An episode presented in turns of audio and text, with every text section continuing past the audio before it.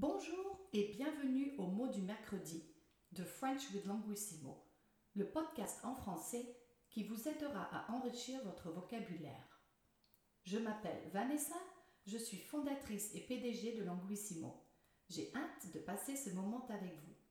C'est parti Aujourd'hui, je vais couvrir la différence entre marche et marcher. La plus grosse difficulté que les étudiants rencontrent est la prononciation entre les deux. Marche, walk, est le nom féminin du verbe marcher, to walk, et a pour synonyme promenade, qui est aussi un nom féminin. Il est important que vous prononciez bien le son E à la fin, marche. La marche est l'activité sportive que beaucoup de Canadiens pratiquent. Dans la région d'Ottawa, il existe l'anglicisme prendre une marche. Pourtant, to take a walk devrait être traduit par le verbe pronominal se promener ou se balader.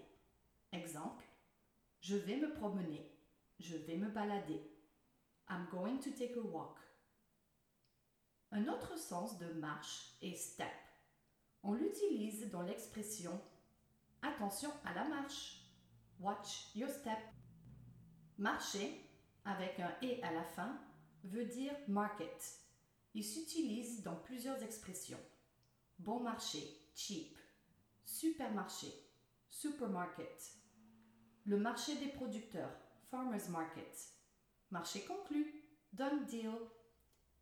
Au centre-ville d'Ottawa, il y a le marché Buy, Byward Market, un lieu touristique où l'on retrouve beaucoup de produits locaux.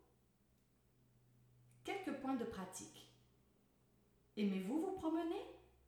Si oui, où vous promenez-vous d'habitude? Vous promenez-vous seul? Combien de marches est-ce que l'escalier à l'entrée de votre maison ou appartement a? Achetez-vous vos légumes au supermarché ou au marché des producteurs? Trouvez-vous les produits bio bon marché? Voilà, c'est tout pour aujourd'hui. J'espère que ce podcast vous a plu.